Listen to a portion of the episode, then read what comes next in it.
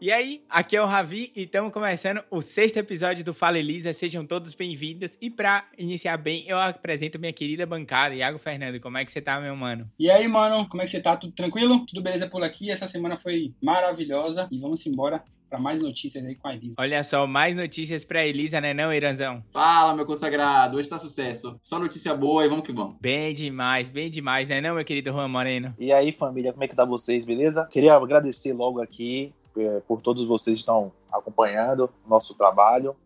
Isso aí motiva demais a gente. E só bora, velho. Toda semana notícia, a gente chega aqui, comenta com todo carinho, com toda a atenção pra vocês. Tamo junto. Olha só, então a gente, como o Juan falou, a gente queria agradecer a quem tá escutando a gente, continua escutando, a gente agradece, mas quem também escutou o Elisa Convida, olha só, nosso primeiro episódio da série que saiu com o Matheus Cruz, querido Matheus Cruz, muito obrigado pelo papo, tá muito massa. Se você não conferiu, tá tomando falta, vai lá conferir em todas as plataformas digitais.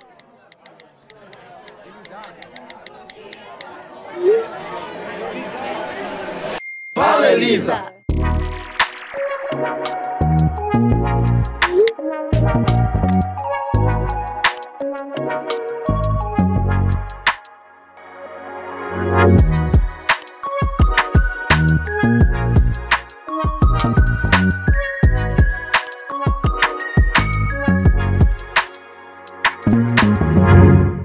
Vamos caminhar para a nossa primeira notícia do dia e a primeira notícia é essa daqui. Fala, Elisa! Amazon ajuda Instituto Butantan. Eita, rapaz, que história é essa? Como é o cara da música lá, do Bum Bum Tantan? Será que ele tá feliz agora? Maluco, essa iniciativa da Amazon é genial, velho. Completamente fora do eixo do que as pessoas estão vendo por aí, né? Acontecendo. Então, você vê uma empresa ela se posicionar desse jeito. Não é a primeira vez, e não só aqui. Lá nos Estados Unidos também, ela já tá pesado, abrindo as portas no transporte, facilitando a logística. E aqui agora, ela fez um investimento de $1 milhão. Investimento não, né? Ela simplesmente doou $1 milhão, que seria aqui no Brasil mais ou menos R$5 milhões, para o Instituto Butantan na construção do novo centro, né, que vai ajudar ali na produção do insumo que é importado ainda, para acabar de vez com essa agonia de falta do insumo e ter que importar isso. Então a Amazon ajudou ao Instituto Butantan nessa construção do centro para produzir o insumo que deve ser construído, deve ser finalizado até setembro deste mesmo ano. O insumo para fabricar vacina, tá, gente? Só para deixar claro aí, para quem ainda não tá situado, tem negócio do coronavírus, tá rolando já faz um tempinho aí. É bom ficar ligado, né, Irazão? Exatamente, como o Iago falou aí, não é a primeira vez que a Amazon faz isso, nem aqui no Brasil, nem em outros países, né? Aqui no Brasil, em julho de 2020, ela também doou R$5 milhões para compra de itens de proteção individual, equipamentos médicos, ventiladores mecânicos. Então, a Amazon se posiciona já há muito tempo, não é a primeira vez. Mas me chamou a atenção, Ravizão, que eu vi no Twitter uma galera criticando, acredite se quiser, criticando essa atitude da Amazon, porque diz que doou pouco, viu? Doou pouco. Rapaz, velho. Exatamente. O internauta falou o seguinte: isso não é nada pra eles. 5 milhões pra ele é o mesmo que eu doar R$5. Mas um cara desse, nem R$5 ele deu, né? Independente de qualquer coisa, 5 milhões com certeza vão ajudar muito na construção da fábrica, né? Muito mais do que R$5, né? Eu não tenho nenhuma dúvida disso. Muito massa essa iniciativa da Amazon, né? Até porque pouca gente conhecia essa empresa aqui no Brasil. Ela chegou com mais força depois da Amazon Prime, né, que vieram muitas propagandas e tal, porque a Amazon já é um grande grupo, né, onde você pode fazer compras internacionais, essas coisas assim. E chega no Brasil mais pra que a galera que não conhecia tanto já veio mais pro Prime Video. E eu acho uma iniciativa de tamanha importância e relevância nesse momento que nós estamos passando, né, até porque é uma empresa que está nos proporcionando entretenimento pra gente ficar em casa e mesmo assim ainda tá trazendo tipo, uma boa visão, uma pequena solução para nossos problemas, né? Até porque a construção dessa fabricazinha já foi iniciada em novembro. Eles estão dando esse incentivo de $1 milhão, equivalente a R$5,3 milhões. Também tem alguns grupos também que estão ajudando, né? Tipo, o grupo Boticário também já fez uma doação de 2,5 milhões. Então, eu acho interessante porque uma mão lava a outra, gente. No momento que nós estamos passando é muito complicado, é um momento assustador e uma empresa como essa tem a sua imagem vinculada a soluções, eu acho importantíssimo, né? E, velho, comentando sobre o que Irã falou aí, né, do tweet, as pessoas ainda perguntam, será que a Amazon tá querendo alguma coisa por trás? Velho, ela tá dando 5 milhões, não importa o que ela tá por trás, ela tá querendo ajudar, essa aqui é a iniciativa que vale, a que conta, é essa, tá lhe dando 5 milhões, irmão, pra você ajudar um outro país, sabe? Tipo, e é isso, ponto. Ela tá querendo incentivar isso, fazer isso, porque esse centro, acho que é multipropósito, que se chama, multipropósito para vacinas, né? Centro multipropósito para a produção de vacina. É, exatamente, a ele sair do papel e ajudar nessa luta contra o vírus, né? Bem legal. Exatamente, é isso que é interessante que eu ia comentar, não só a Amazon ter esse papel de botar o dinheiro aqui no Brasil, mas ainda assim, além da iniciativa, botar o dinheiro no Instituto Butantan, que se destaca por fazer ciência de qualidade durante todo o século XX, porque o Instituto Butantan é uma referência na produção de vacinas, em solo nacional, entendeu? Valorização do que é nosso, valorização do que a gente faz, mesmo com a ciência fudida, sucateada. Vale a pena destacar que a produção da vacina que vai ser feita, a produção da vacina Coronavac, a vacina feita pelo Instituto Butantan. Além disso, com esse centro, a gente vai conseguir produzir 100 milhões de doses para vacinas por ano, o que vai, pelo menos, acelerar os ritmos, né? Porque os ritmos que a gente tem hoje em dia estão muito, muito lentos. Eu separei alguns dados aqui para a gente analisar como é que estão esses ritmos, não em tons de desespero, mas sim trazendo só a realidade para o nosso cenário, né? Que é o seguinte... O Brasil tem 200 milhões de pessoas, né? Aproximadamente 200 milhões de pessoas, um pouquinho mais que isso. Dessas 200 milhões de pessoas, apenas 9.294.537 foram vacinadas com a primeira dose, pelo menos. O que significa que foram vacinadas 4,39% da população. Iago abriu o olho aqui, arregalou o olho pra mim. É exatamente essa reação que eu tenho quando eu vejo esses números. E os estados que estão na frente são o estado de Amazonas, obviamente, por causa de toda a situação que aconteceu lá durante o mês passado e que continua acontecendo, falta de leitos, enfim, eu não vou aqui citar, São Paulo e Distrito Federal. O que ainda choca pra mim é que com esses números e a produção que a gente tem de vacina e a gente não acelerando o ritmo, as previsões de vacinar a população inteira, pelo menos grande parte da população, é tipo 2022, 2023, sabe? Então, nessa hora que a gente fica pensando, né? Eu, pelo menos, fico pensando. Tipo, a gente quer o máximo fazer as coisas acontecerem o mais rápido possível. Nesse fator, não depende da gente, assim, pras vacinas chegarem, eu digo, sabe? Depende de outras pessoas e é importante a gente, muitas vezes, até ter essas ajudas, né, da Amazon ou de outras empresas que vieram e fizeram assim, não, eu não tenho nada a ver com o governo de vocês, mas eu vou aqui financiar uma coisa que eu acredito que vai trazer melhora para a sociedade e tudo mais, como a Boticário fez também. E então é um fator essencial para isso. A Bizeira, você falou do Butantan e também tem a questão da Fiocruz, né? Também, que é um ente de pesquisa brasileiro que também é super importante e tem uma relevância tremenda na ciência brasileira aí. Algumas pessoas ainda não têm a dimensão do que está acontecendo no nosso país, né? O Brasil hoje, ele não é mais um par internacional, que já é muito grave, mas já está ultrapassado. Hoje nós não somos um par internacional, nós somos uma ameaça global, o novo epicentro mundial da pandemia. Então, Rabi falou em números, em 24 horas, 30% dos novos contaminados no planeta de Covid-19 estavam no Brasil. Na última semana, representamos 12% de todos os mortos do mundo. Reforço que o Brasil tem 3% da população mundial. Então, dá para você entender... Simples, é simples você entender isso. Só de você ver esses números, você vê que tá muito grave e que a gente tá numa situação que não dá pra brincar, galera. Fiquem em casa, se cuidem dos seus familiares, das pessoas próximas a vocês, das pessoas que não são próximas a vocês, cuidem de todo mundo. Empatia, galera, empatia. Vamos puxar o bloco, agora a gente vai falar de uma coisa diferente, vamos puxar o clima, vamos mudar, vamos falar de uma coisa totalmente inovadora e é essa daqui. Fala, Elisa! Tesla expande piloto automático. Eita, quer dizer que o senhor Elon Musk tá fazendo burburinho no mercado de novo, Iagueira? Com certeza esse link vai estar na descrição aí para vocês acompanharem a reação dos usuários da Tesla ao mexer no novo teste beta de piloto 100% automático. É muito, mas muito louco que esse carro tá fazendo nesse teste. Muito, muito, muito massa. Elon Musk já tinha publicado no finalzinho do ano passado o teste, já tinha liberado para alguns usuários, era muito limitado esse teste. Por quê? Porque é um piloto automático e isso, se der errado, se tá dando errado, pode causar até a morte dessas pessoas que estão usando. Mas a gente sabe que a Tesla, quando solta um teste desse, já não é beta, né? É alfa. Porque já é um teste um pouquinho mais avançado, que ali tem um pouquinho de segurança para quem vai usar. Mas enfim, ele soltou uma quantidade muito limitada para os clientes da Tesla, que era para testar. O que é que tem nesse novo teste? É 100% automático, 100% piloto automático. O carro vai fazer tudo agora. Vai virar as ruas, ele vai reconhecer quando ele estiver numa rua onde tem carros estacionados, tem apartamentos, moradias, tudo, ele vai reconhecer tudo isso. E ele vai seguir tranquilamente como você estivesse pilotando. Então, vai fazer lá no cruzamento.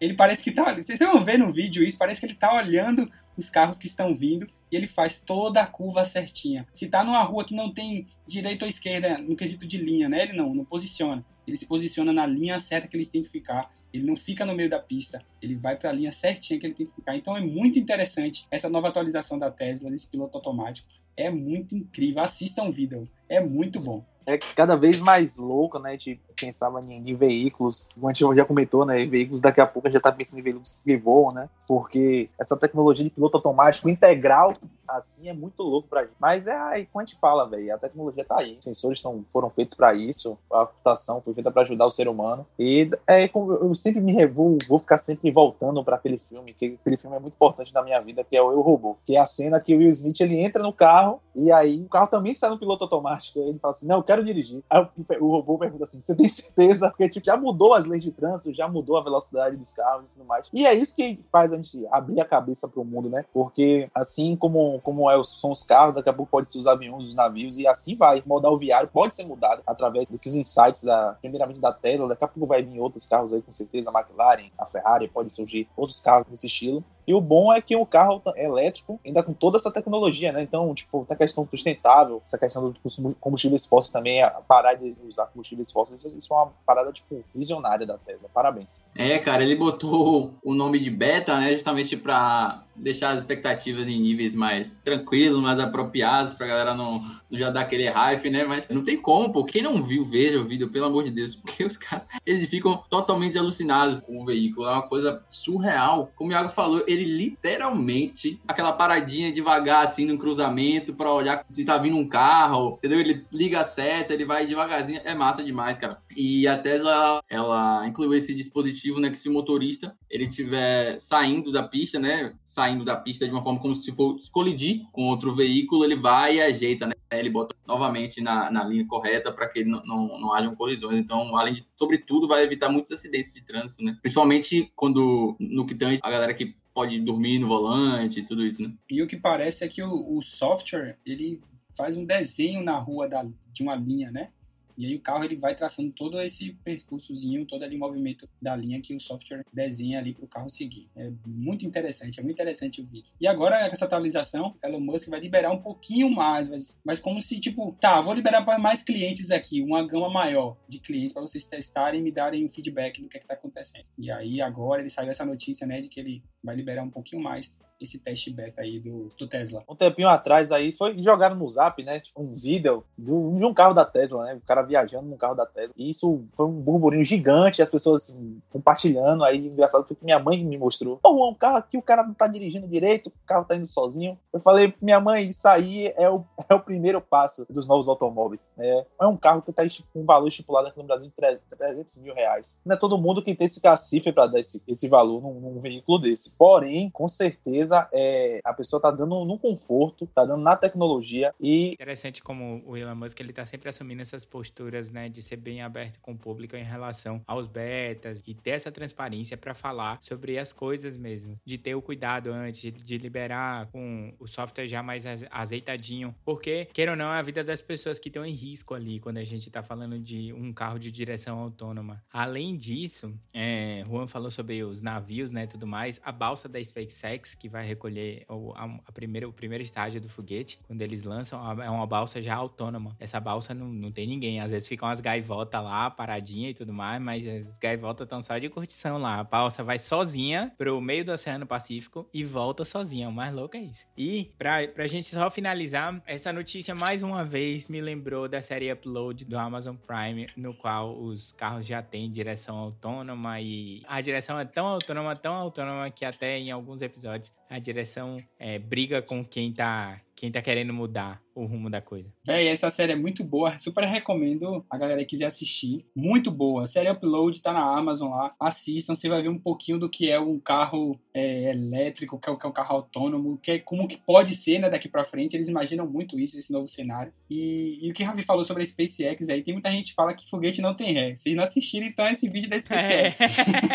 Vocês não assistiram o vídeo da SpaceX. Boa. É isso aí. Pra você descobrir como é que o foguete da Raia, você vai lá e no Instagram da SpaceX pra você ver qualquer um dos Falcon 9 retornando no primeiro estágio. Só pra gente fechar essa notícia e destacar, né? Na verdade, eu queria falar sobre... O Juan falou sobre o preço. Eu queria falar como a Tesla, ela constrói um valor agregado de marca em relação a ser uma marca luxuosa também já, desde o começo. Por mais que ela tenha toda a importância inovadora, toda a importância ambiental, além disso, ela se constrói como uma marca luxuosa, em termos de ser uma marca que o preço, ele sempre vai ser um pouquinho a mais do que a gente espera, porque além de ser um produto inovador em termos de ter tecnologia e tudo mais, é um produto que tem seu valor agregado ali, que tá todo ele relacionado à marca de Elon Musk e por aí vai. E só para completar, né, falando sobre preço aí, Ravi, para vocês terem a noção e se despedir aqui com muita dor no coração, o Tesla, que eles chamam de mais básico, custa $50 mil.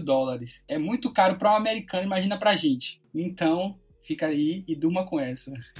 Durma com essa.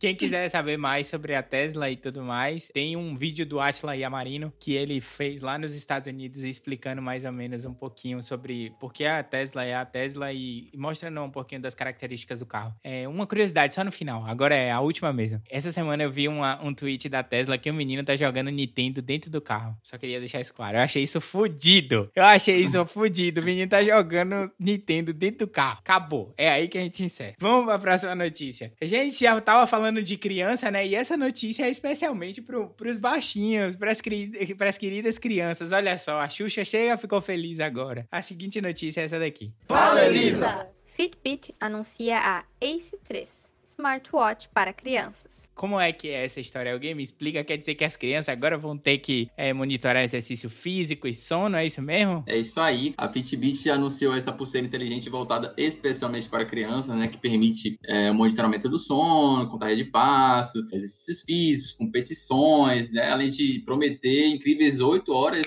de bateria, olha só. E 8 horas parece pouco para uma criança, né? Se do jeito que ela for Duracell, meu amigo, 8 horas esqueça. Mas é muito legal essa proposta da Fitbit, né? Trazendo essas pulseiras inteligentes com monitoramento de atividade, monitoramento de sono, chegando para as crianças também. Vai ter muita gente que vai se assustar, vai falar, vai trazer isso para criança, vai botar. Gente, entenda que o mundo mudou hoje. Então, tudo hoje é conectividade, é monitoramento, é você saber como é que tá a atividade da criança, como é que ela tá o sono. Ah, vou ter que botar isso no meu filho? Não, você não precisa botar. Mas ela tá te dando a opção de você, eu quero. Então compra lá, bota no filho. Tem muitas crianças que gostam disso, de estar ali com essa pulseira inteligente e agora vem colorida, né? Vem com um design super atrativo para criança. Eles recomendam as crianças a partir de 6 anos ou mais. Então é bem interessante essa proposta da Fitbit, trazendo esse monitoramento de atividades que faz muito bem para a criança, todo mundo sabe o quanto uma atividade faz bem para uma criança. E você ter ali todo o monitoramento de como é que tá ela dentro dessa atividade é genial. Além dos pais poderem monitorar isso também, né? Onde é que tá a criança, como é que tá, batimento, essas coisas. Enfim, muito bom, muito bom. Principalmente na pandemia, né, amigo? Que onde as crianças agora, deixaram de fazer atividades físicas, voltaram a voltar a comer besteiras, ficar dias, horas e horas na frente a televisões e monitores, por questões de aula também, de lazer, porque o lazer atualmente é dentro de casa mesmo, não tem pra onde você poder sair. É uma situação que, faz como o Iago falou, vão ter mais controle, vão ter mais a rédea, e essa questão também de, até na hora de você passar um pouco dessa informação mais prática, né, junto aos médicos, você antes ia pro pediatra e o pediatra fazia algumas perguntas pra criança e aquilo sabia responder, e o pai estipulava alguns valores, algumas coisas. E agora não, você vai lá, tá sendo registrado, um pai ou uma mãe responsável provavelmente vai anotar e ver, teve uma evolução, não teve, essa questão do sono, meu filho tá dormindo menos, tá dormindo mais. Então, a preocupação com os nossos pupilos daqui pra frente vai facilitar também a vida dos médicos, né, dos pediatras. Os pediatras agora vão entrar com ações, já efetivas, não possíveis soluções. Vai falar, não, vamos ter que mudar uma limitação dele, vai ter que diminuir o carboidrato e assim vai, entendeu? Então, a tecnologia e a saúde, mais uma vez, aliado, e agora caindo pros baixinhos, né? Que a gente já tem o Apple Watch, já tem os chaves da vida aí que a gente põe no pulso, que são relógios, multitarefas, e agora a gente vai ter uma pulseira destinada a isso e para as crianças, né? Acho isso maneiro demais. O fato é que o mundo é cada vez mais digital, né, cara? Então, é natural que as crianças sejam cada vez mais vidradas em tecnologia. E eu acho que a galera old school, a galera que ainda não é ponto com, é ponto fora, como dizia Essa galera não vai gostar muito dessa notícia porque pode achar que isso vai prejudicar a criança de alguma forma, no sentido dela esquecer, ter amigos na vida real, brincar com outras crianças, aquela velha brincadeira de esconde-esconde, pega-pega, tem momentos orgânicos, né? Então, eu acho que essa galera aí vai falar muito mal. O que você acha, Gão? Cara, eu acho que essa galera que tá em 1500 aí, salve, por favor, saia daí. Véi, a tecnologia tá pra ajudar, pô. Ela tá pra incentivar a atividade física. A pulseira é realmente pra isso, pra criança fazer mais, pra ela tá ali se dedicando, treinando, fazendo esporte, não sei, enfim. Mas é pra isso. E a pulseira vem pra monitorar, pra ver como é que tá essa atividade física, como é que tá o batimento cardíaco, como é que ele se comporta na atividade física. Então é pra isso, é pra trazer dados, entende? Não é pra, meu filho vai ficar na rede social. Não, não é rede social, é pra monitorar. Então, saiam, por favor, de 1500, deixem seus filhos caminhar com a tecnologia. A tecnologia não vem para prejudicar. Certas vezes as pessoas usam para o mal, mas ela tem várias soluções maravilhosas e uma delas é essa daí. Ou seja, uma coisa não exclui a outra, né? Sim, exatamente. Eu tive um professor na faculdade que ele já era formado como engenheiro ambiental. Tipo, ele fez uma análise junto ao comportamento da sociedade daqui para frente, né? Bem antes da pandemia acontecer. Ele falou que o nicho das crianças está diminuindo bastante. Está sendo um nicho muito mais restrito. As crianças estão sendo acostumadas a ficar em casa por naturalidade, por conta da violência, e agora tem a questão da pandemia, que já é um passo diferente, né, da nossa realidade, do costume normal, e esses hábitos de você brincar na rua, como a gente brincou, eu, Ravi, Iago, Irã, já não é a mesma vertente pra essa galera que vem agora, e falou, tipo, nessa questão, as crianças de lá da frente vão ter hábitos diferentes dos nossos, né? Vão ter pensamentos diferentes dos nossos. E provavelmente até a questão de doenças que a gente não pegou lá atrás, eles possam pegar lá na frente, né? Porque quando a gente é criança, a gente anda descalço, a gente joga o baba, a gente rala o dedo do pé no asfalto, tudo isso. Essa geração já vai ser um pouco mais preservada disso, então não vai ser atiçado nesse mundo onde a gente precisa ter anticorpos, né? De várias formas. É, exato. O que é interessante a gente pensar sobre essa notícia é só a Fitbit tem as redes sociais dela, né? As para as redes sociais, as crianças não podem participar, a não ser que um adulto faça a conta. Essa utilização é perante a autorização dos pais. E o que eu acho interessante é, se você dá para essa criança o Fitbit muito cedo, você tem um acompanhamento da saúde dela por um período de tempo maravilhoso para você analisar as tendências, os hábitos, quais tipos de atividades, enfim, você tem uma coletânea de dados maravilhosas. Quando você analisa o conjunto de crianças utilizando isso, aí você tá fazendo um estudo de saúde imenso, sabe? Tipo, a longo prazo, que pode identificar novos hábitos que talvez os padrões de estudos antigos não poderiam por causa da quantidade de dados coletados. Falando isso sobre incentivar, né, de fazer atividade física, fazer atividade extracurricular, eu tô lendo um livro chamado Garra, de Angela Duckworth, muito bom. E ela fala isso no livro, que as crianças precisam fazer atividades extracurriculares, porque na atividade extracurricular que ela desenvolve dentro dela esse sentimento de garra, de superar cada vez mais. É isso que vem no esporte. O esporte mostra isso. E você está se superando um desafio atrás do outro. A criança cria dentro dela e quando ela tiver maior, isso já vai ser natural, ela se superar, ela passar por desafios, ela resolver problemas. Isso é muito bom. Então, pais, incentivem as crianças a fazer atividades extracurriculares, porque isso vai aumentar o índice de garra da sua criança. Fica a indicação do livro aí da Angela Duckworth, chamado Garra. Além disso também, só pra gente terminar, não existe coisa que a criança gosta mais do que gamificação, né? Quer dizer, se os adultos adoram gamificação com o Apple Watch, imagine as crianças, elas adoram. E é justamente isso que a Fitbit faz em parte, que é fazer uma espécie de game pra você bater suas próprias metas e desafios, né? Então você vai ali, faz os exercícios e tudo mais. E conforme você faz esses exercícios, os designs na própria Fitbit da criança vão mudando, então as coisas vão crescendo, vão evoluindo, assim conforme também a criança, né? É interessante ter esse acompanhamento sim, mas é muito mais interessante ainda pensar que uma empresa falou assim, não, vamos fazer um produto específico para criança, porque os pais precisam ter esse acompanhamento e tudo mais, e chega num ótimo momento, como o Juan falou, com a questão da quarentena. Caminhando para nossa próxima notícia, e essa daqui vai deixar muita gente chateada, pode pegar um pano aí. Quem já tá chorando, pega um pano aí, porque o negócio vai ser difícil agora. A próxima notícia é essa daqui. Fala, Elisa! Netflix tenta evitar que pessoas compartilhem logins com outras. Juan Moreno, acabou, irmão. Acabou, sacou, velho? Eu que compartilho login. Eu já tô triste aqui, a lágrima já tá descendo aqui no canto esquerdo do rosto. Rapaz, essa semana foi algo muito engraçado, velho. Eu fui na casa de um dos meus parentes, né? E aí, eu tive que botar todos os meus logins, irmão. De todos os streams possíveis que eu tenho. É, né? Netflix, é Amazon, é Disney. Ainda pergunta assim, não tem mais não? Eu falei, é, me ajudar a pagar ninguém quer. É, meu amigo, quem compartilha login, fique ligado, que vai aparecer uma mensaginha. Vem cá, você mora com o dono dessa conta, você vai dizer o quê? Vai ter 1000 pessoas na família do cara. É, isso aí é o que antigamente chamava de gato, isso aí é o novo gato, gente. É o que vocês estão fazendo, né? Gato, certeza. É, a Netflix vai acabar com isso. Então, o que está acontecendo? Alguns usuários começaram a receber a mensagem lá da Netflix, né? Perguntando se você mora com o dono, se está com o dono dessa conta, se você realmente é o dono dessa conta, pedindo o código de verificação, mandando e-mail, tudo isso ela vai fazer. Ah, ela não tem como eu saber se eu estou na casa do dono. Tem, irmão. Ela tem como saber através da localização. É só isso. É simples assim. Do IP, né? Exatamente. O IPzinho ali tem uma localização geográfica associada. Exatamente. A gente fala dessa teia, né, de informações que a internet tem e guarda, né? E aí a gente vai ser cobrado lá na frente. Esse gato vai, um dia vai ser pego. Já não é mais um gato, é um leão, meu amigo. Do tamanho que tá. Eu acho que no Brasil, mano, só tem 5 pessoas com uma conta da Netflix.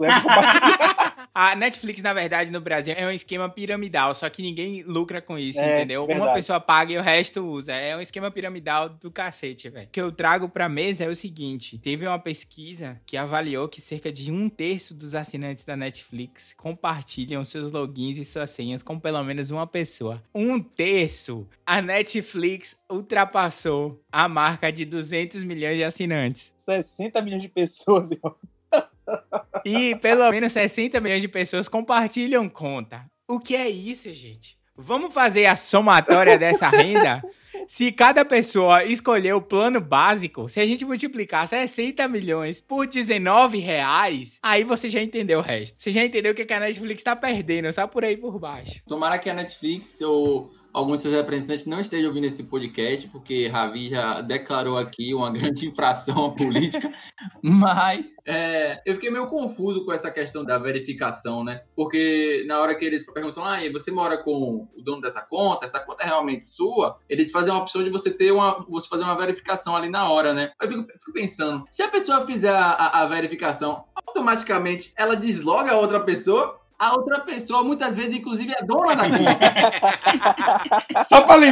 Só pra lembrar. E eles têm que ter muito cuidado com isso, porque, querendo ou não, eles podem acabar estimulando ainda mais o download informal de vídeos e séries que algumas pessoas aqui nesse podcast praticam, não vou dizer quais.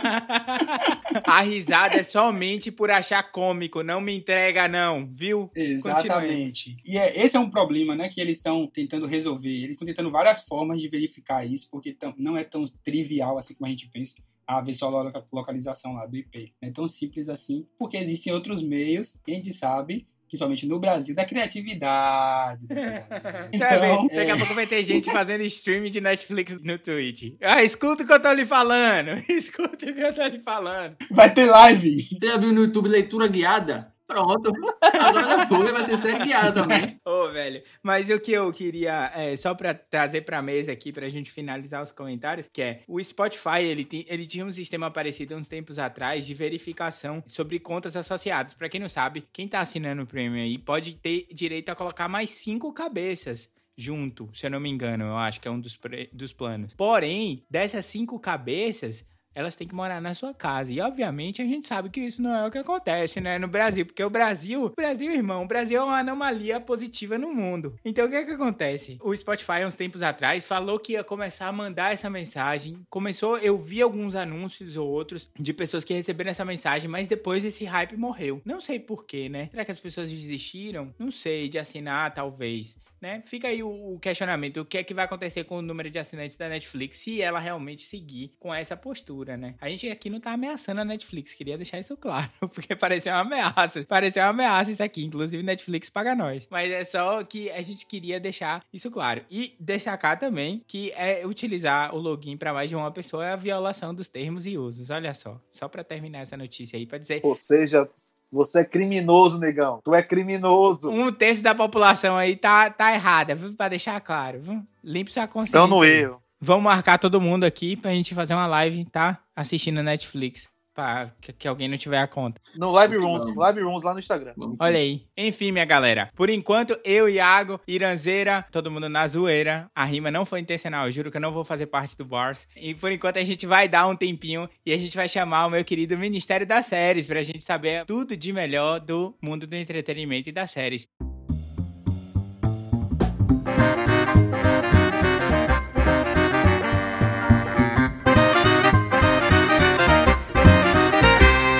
Gabriel e Nicole, venham, sejam bem-vindos. Como é que você tá, Nicoleta? Fala, gurizada, tudo bem com vocês? Espero que sim. Primeira coisa que eu queria dizer é, por favor, sigam a Elisa nas redes, a gente faz um TikTok bem da hora, a gente tá dando a cara a tapa lá, então quero ver todo mundo lá.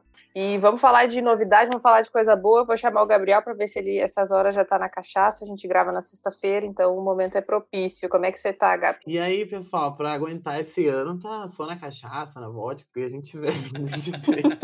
Tô bem, e vocês? Tudo certo, graças a Deus. Vamos começar, hein? A gente quer chamar todo mundo pra falar junto, que no final aí a gente programou pra dar uns pitacos aí, uma coisa nova, espero que vocês curtam. Mas vamos começar primeiro, uma coisa de cada vez, nossas novidades. E a primeira novidade que eu queria contar aqui pra vocês é que o Gambito da Rainha vai sim ser um musical. Gente, vocês acreditam nisso? O Gambito da Rainha musical. Pra quem assistiu a série, vocês perceberam que a série tem um tom um pouco mais sério, um pouco mais ritmado. Definitivamente não dá pra imaginar, pelo menos eu não consigo imaginar um musical, um teatro musical vindo dali. O que você acha, Gabi? Pior que assim, ó, eu super imagino um musical. Principalmente com o tabuleiro, não sei porquê, eu acho que dá pra fazer uma puta coreografia com jogando xadrez, sei lá, algo do tipo bem louco assim, porque vai ter que ser um musical bem fora da caixinha, pra você parar pra pensar, não tem que, tipo, e quando você muda de um estilo de mídia pra outro, você tem que mudar muita história, né, tipo, da série pro teatro vai ter que ser mudado, alterado bastante coisa, mas eu super imagino o musical, eu acho que vai fazer bastante sucesso, porque qualquer coisa que fala Gambito da Rainha faz bastante sucesso, tem feito bastante sucesso, então eu acho que vai dar certo. Aí eu assisti a série e eu não consigo também, não, concordo com o Ni, não consigo imaginar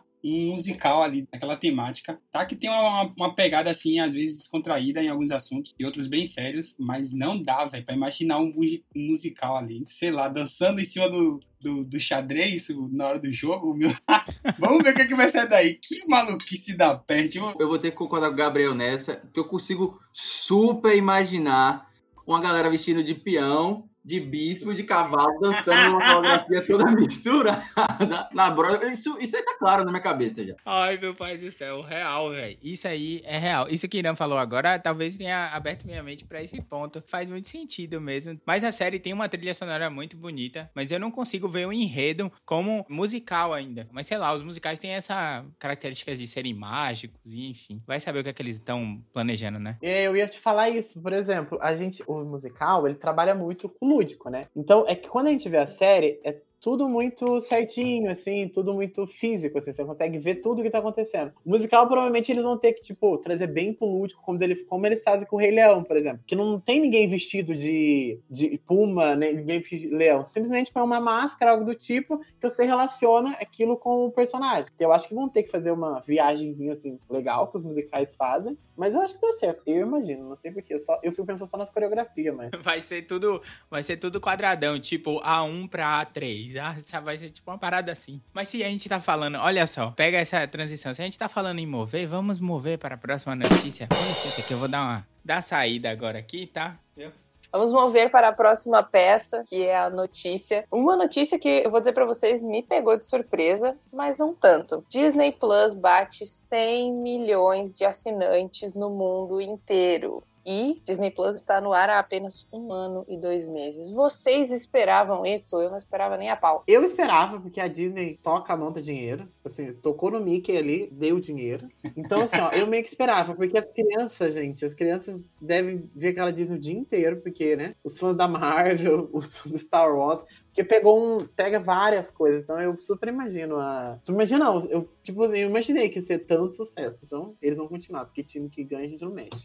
Apesar de ser um streaming novo, né, ele chegou com muita qualidade, diferente de outros aí, que chegaram também, mas ainda tem aquela dificuldade de emplacar. Mas pela qualidade da Disney, eu acho que não era muito difícil de alcançar essa meta. Se eu não me engano, não era esse número que eles esperavam em 1 ano, eu acho que até eles mesmos tomaram um susto. Mano, mas só de pensar que a Disney nos Estados Unidos, quando ela lançou lançou o serviço, ela baixou o preço para ser $3,99 ou $2,99, alguma coisa assim. Tipo, ela cortou o preço. Imagina a Disney, uma empresa enorme. Ela tem servidores, mas o site dela saiu do ar de tanto acesso que teve. A galera acessou tanto para assinar por um preço mais barato que o site saiu do ar uns tempos atrás. Então, a Disney tem um poder agregado de marca que vai fazer esse papel, né, de dar o boost além do que as pessoas querem, né? Eu imagino.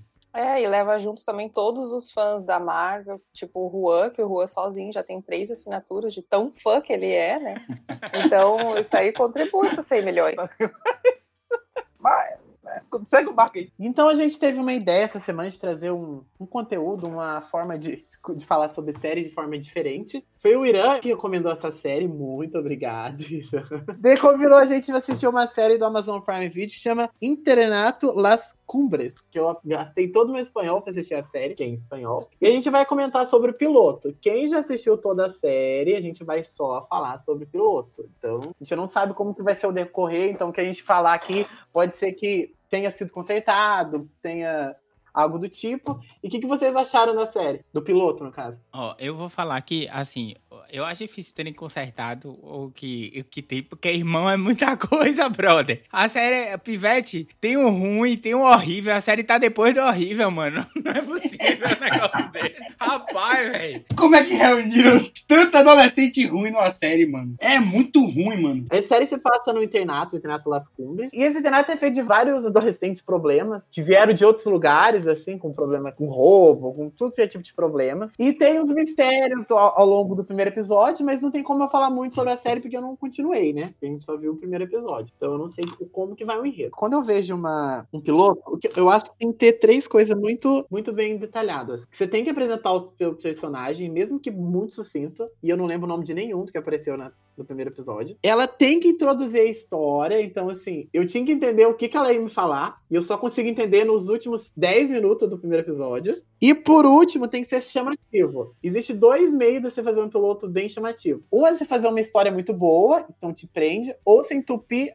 de um tanto de mistério sem noção pra causar aquela dúvida. O problema é quando você cria muito mistério sem noção, você se perde, que eu acho que é o que a série apronta no piloto, que eu só entendi nos últimos 10 minutos. O resto, eu parecia que eu tava vendo vários pedaços de série num episódio só, assim. Eu senti isso na série. E vocês? Eu achei muita confusão entre as cenas, né? Eu acho que, tipo, como o Gabriel falou, era muita história envolvida, você tinha que pegar um pedacinho de uma pra gente tentar juntar com a outra, e os adolescentes estão revoltados, e aí se o internato é ruim, e aí neguinho quer acabar com tudo. Olha uma confusão, velho. Claro, tipo, tem gente que vai gostar, tem gente que vai, sei lá, curtir a série e pode prosseguir, mas eu tô de boa.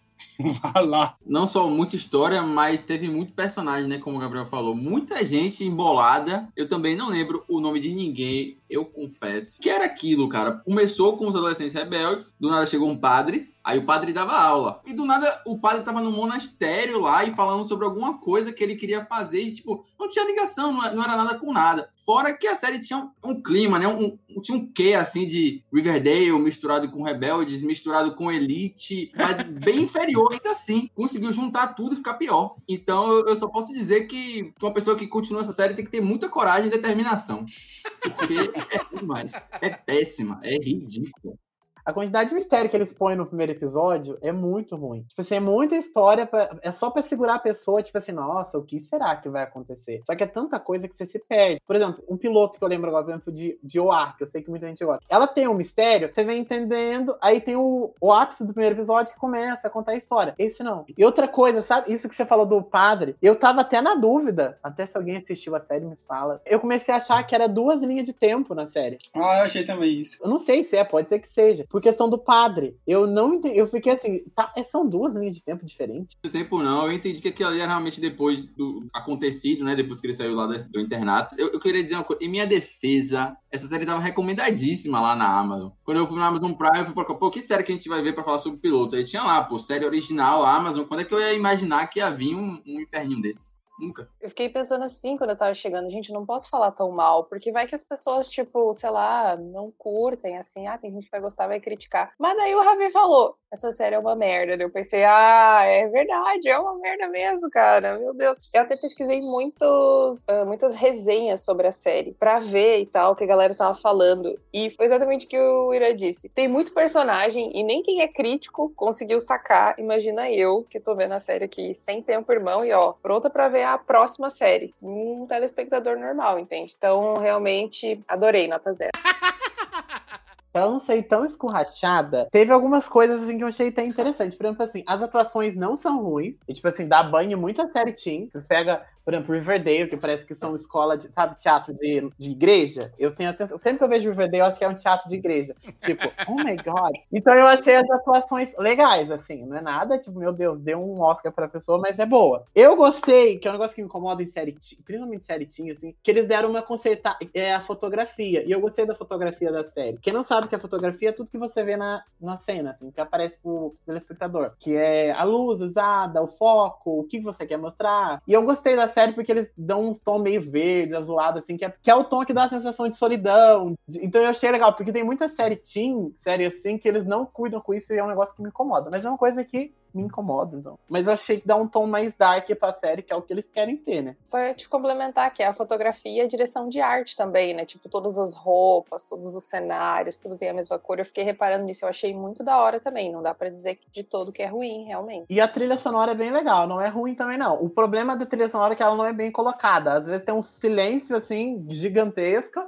Sei lá, uma cena de 15 minutos em silêncio total. Aí na hora que tem uma frase que é de efeito, põe uma música de fundo. Aí eu não sou muito fã disso. O silêncio bate mais, né? É, então assim, ou você põe música em quase tudo, e a trilha sonora era boa, só que não era muito variável, assim. Então repetiam muito a música. Pronto. E eu vou ser sincero, eu não vi a série. Não, dessas séries teens, assim, tipo, de escola e tal, eu gosto muito de Elite. E também tem uma muito interessante, que é Ctrl-Z, que já traz uma temática um pouquinho diferente. Não sei se vocês já viram também. Fala de bullying também na escola, só que ele já tem a inclusão das pessoas trans, entendeu? Tipo, tem uma menina lá que todo mundo pensa que ela é menina, mas na verdade ela era um menino, entendeu? Aí é uma série de comentários nas redes sociais que começam a fazer uma cadeia de ações, desestruturando toda a escola, entendeu? É muito massa, eu gostei pra caralho, velho. Tô esperando a segunda temporada até agora. Olha aí, recomendação, hein? Eu vou dar uma recomendação de série teen. Eu não sou a pessoa mais certeira pra falar sobre série teen, não é o tipo de coisa que eu vou parar pra assistir. Mas tem uma série que chama, da Netflix, que eu não entendo porque que as pessoas não comentam, que é super legalzinha a série, que chama Grand Army. É bem legalzinha a história, eles contam, tipo assim, são 5 jovens que eles focam na história, né? Cada um tem uma participação na série, e eles seguem esses 5 jovens, assim. Lembrou muito o Clube dos 5. Lembra muito aquela vibe. Aí mostra vários problemas, assim, fala sobre, tipo, drogas, estupro, descobrimento da sexualidade, só que, tipo assim, super não romantizado, que muita série tem o costume de fazer, e é uma série que eu acho que não fez sucesso porque não tem fãs, não tem, tipo assim, ninguém conhecido, é só ator desconhecido, os atores não são padrãozão, tipo Riverdale, sabe? Então, assim, o pessoal não vi comentando muito, mas é bem legalzinho. Então, quem já assistindo, tiver vontade de assistir, vale a pena. E vocês já assistiram Sex Education? Aí é outro nível de coisa, né? Sensacional. Para! Mano, é sensacional Sex Education, mano. É horrível, mano, é um lixo, mano. É muito massa. Iago tem preconceito contra jovens, adolescentes. Só tinha fachada. É muito chata, velho. Eu não gosto. Meu Deus, é perfeita. Não, acho a primeira temporada inteira, velho. E a segunda até a metade. Aonde, mano? É muito... Assista de novo que você assistiu errado. Sim, é que o Iago é virgem. Só pode, velho, só pode.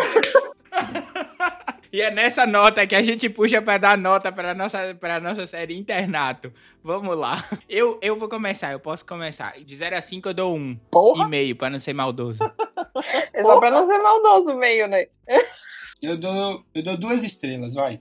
Eu também. Só pela edição de arte, pela fotografia, que eu achei muito boas as duas. Pena que o enredo é uma merda e não colou, mas 2 estrelas. Eu vou dar 2 estrelas e eu só falo uma coisa. Parem dessa coisa de série teen com mistério de sobrenatural que ninguém aguenta mais. Então, deu. Fado sensato. Eu vou dar 0,5 estrela. Eu acho que 2 é razoável, né? 2 é razoável pra ela. Tá bom demais, não tem como passar disso. 2 é muito já, meu amigo. 2 tá sendo generoso, né? Valorizar alguma coisa da série. O que eu acho legal da série do Internato, sabe? É das pessoas fugirem um pouco também de série americana, sabe? Por mais que é ruim, mas tem tanta série ruim americana que faz sucesso, que eu não entendo. Só por ser americana. Mas eu quero que quem tá assistindo aqui o podcast, se quiser algum outro piloto que a gente assista, ou até uma série, porque se for uma série, às vezes que já passou, a gente pode comentar da série toda, ou de um filme. Se vocês não falarem nada, a gente vai decidir. E vocês podem perceber que as decisões não são tão interessantes. Né? Já pedi desculpa.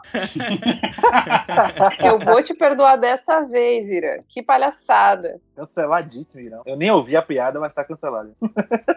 Na próxima, a gente gruva num piloto que a gente espera que dê algum retorno pra gente de tempo, porque é 45 minutos que a gente jogou literalmente no lixo. E agora, caminhando pro nosso bloco das curiosidades, que é aquele momento que a gente separa uma notícia que a gente achou interessante ou legal de compartilhar aqui com vocês. E a notícia dessa semana é essa daqui. Fala, Elisa! Homem é salvo por usar Apple Watch. Quem me explica essa história maluca, rapaz? Mas que maluquice foi essa? Eu vi que tem relação da história que o homem resolveu esquiar em algum lugar aí, como é que é essa história? Esses caras gostam de inventar, velho. Tá lá escrito que o gelo tá fino, o lago não é pra fazer isso, velho. E ele vai lá, gaiato, e tenta fazer. Mas vamos lá, resumindo a história. Um homem lá tentou usar ali como uma prática de esporte um lago que tem, geralmente ele tem a característica de ter o gelo fino, né? Fica aquela coisa parruda pra você fazer atividade física, pular, cair em cima do gelo, fazer o que você quiser. Tem um aviso no lago dizendo que tem essa característica. E aí ele foi fazer isso, foi fazer atividade lá. E ele acabou caindo dentro desse lago congelado. Só que ele tava sem o celular, tava sem nenhum aparelho por perto. O celular dele tava muito longe. Ele tava sem ajuda nenhuma por perto ali. E ele só tinha o Apple Watch do lado. E o Apple Watch, ele tem uma função, você se pressionar a lateral dele, tem um botão lateral, que ele liga direto pra central de emergência. E foi isso que ele fez. Foi a única coisa que ele tinha que fazer ali, que ele poderia fazer, que ele tava ao alcance. Ele tava sem o celular e ele tava sem já conseguir respirar direito. Então ele fez esse movimento no Apple Watch, eu acho que em menos de 5 minutos chegou a emergência e salvou ele ali, naquela situação. Ia morrer em paz. Se não tivesse, não ia estar mais nesse plano. Esse plano não ia estar mais, não. Ainda bem que no Brasil não tem isso. Interessante, né, velho? Mais uma vez, a tecnologia do nosso querido Steve Jobs salvando uma vida, né, cara? Porque se ele tivesse com um Mi Band, já tinha morrido, já estava enterrado no caixão debaixo da terra. Olha a crítica, olha a crítica. E depois, se eu falasse, o problema tava comigo. Mas não, aí. Eu falei pro Iago, ele tava pensando. Eu tenho certeza que ele tava pensando. Eu já liguei sem querer pra essa emergência. Pô, alguém já fez isso sem querer, porque foi muito engraçado, mano. Eu já, mano. Sem querer, velho, mano. Daqui que você explica, a Samu já chegou já pra casa. Isso do Apple Watch é muito legal, velho, porque não só esse modo de emergência, né? Você tem também agora, acho que nos mais novos, você tem um reconhecimento de queda. Então, para as pessoas que são mais velhas, tem um tombo repentino assim, percebe e ele já faz a ligação direto, que sabe que é uma medida de emergência para esse tipo de pessoa, né? Então, essas funções do Apple Watch cada vez se aproximando mais da saúde, salvar pessoas, como a Apple diz, né? Histórias que inspiram a Apple. Realmente é muito massa de ver acontecendo de fato. A gente não tá sendo pago aqui para falar bem da Apple, tá? Inclusive, eu não tô sendo paga pra isso, bem a público. Mas eu queria comentar uma coisa muito interessante. Todo mundo sabe aqui que eu sou anti-Apple. Eu já criei essa fama aí entre os participantes. Mas eu queria fazer um comentário agora, que a galera vai até cair pra trás. É como eu já escutei de várias pessoas que a Apple tem uma questão mais voltada pra acessibilidade. Então, pessoas que têm uma dificuldade em utilização de celulares, dificuldade com as mãos ou alguns braços, né? Como a Apple facilita muito com as configurações próprias do telefone e para as pessoas que têm alguma deficiência, a Apple realmente é a primeira opção, eu acho que para alguns casos até a única, então acho isso realmente é interessante de pontuar. Verdade. Só pra fechar essa notícia, é maravilhoso o Apple Watch, pena que ele ainda é extremamente caro no Brasil. Obviamente que isso não vem à discussão do preço, mas eu olhei o preço do Apple Watch Series 6 antes da gente começar a gravação e cuidado pra vocês não caírem para trás, ele estava pela bagatela de R$6.499. Eu disse R$6.499, né? Então, é um preço realmente questionável, né, dona Apple? Mas isso são papo pra outros episódios. Então, meus queridos, eu queria agradecer a presença de cada um de vocês e deixar os contatos, né? Os contatos maravilhosos. Vamos começar com ele, Iranzão. Deixa seu contato pra galera, mano. O de sempre, minha galera. Irandel Rei no Instagram, Irandel Rei no Twitter, Irandel Rei no Facebook, Irandel Rei onde você quiser. Olha só, isso aí já é marca estampada aqui do Elisa nas Redes, Irandel Rei, onde você quiser. Caminhando pra ele, meu querido Juan Moreno, onde é que a galera faz pra te encontrar? Meu contato é no Instagram, no Facebook, é Juan Moreno09, no Xbox também, quiser jogar uma partida de Warzone, ó, tamo aí, é só chamar. Estamos expandindo em multiplataformas, temos aqui os queridos multiplataforma. Gabriel, como é que a galera faz pra te achar? Meu Instagram é Gabriel Lozende, só aparecer lá. Nicole Matos, pra galera incomodar e perguntar se você realmente faz parte do elenco de Soltos e Floripa, é onde que a galera vai? É, quem quiser aí ver as respostas dessa pergunta que não quero calar, lá no meu Instagram é Nicole DM Sam, e é isso aí, tamo junto. Olha só, valeu, Nicoletas. E como sempre, Iagueira, como é que a galera vai lá perguntar se você é virgem mesmo? Só chega lá no IagoFSM, @virgem.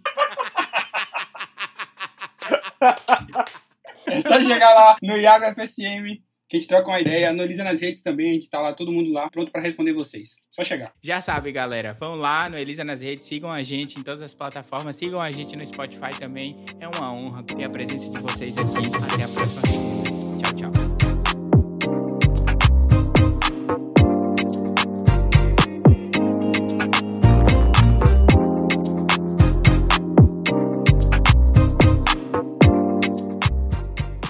Pois então, né, o pessoal lá na Elisa nas Redes tá perguntando muito isso. Nossa, chuva de perguntas, hein? Pra quem não viu de vocês aí, dá uma olhada que o Ravi mandou um monte de pergunta lá. Por que Iago é assim? Nossa, mano, eu sempre choro de rir com essa pergunta, sério. A próxima vai ser: por que Iago odeia Saritinha? Ah, mano, eu respondo essa, eu vou responder. É, porque ele é virgem, entre aspas, Gabriel. Iago Virgão.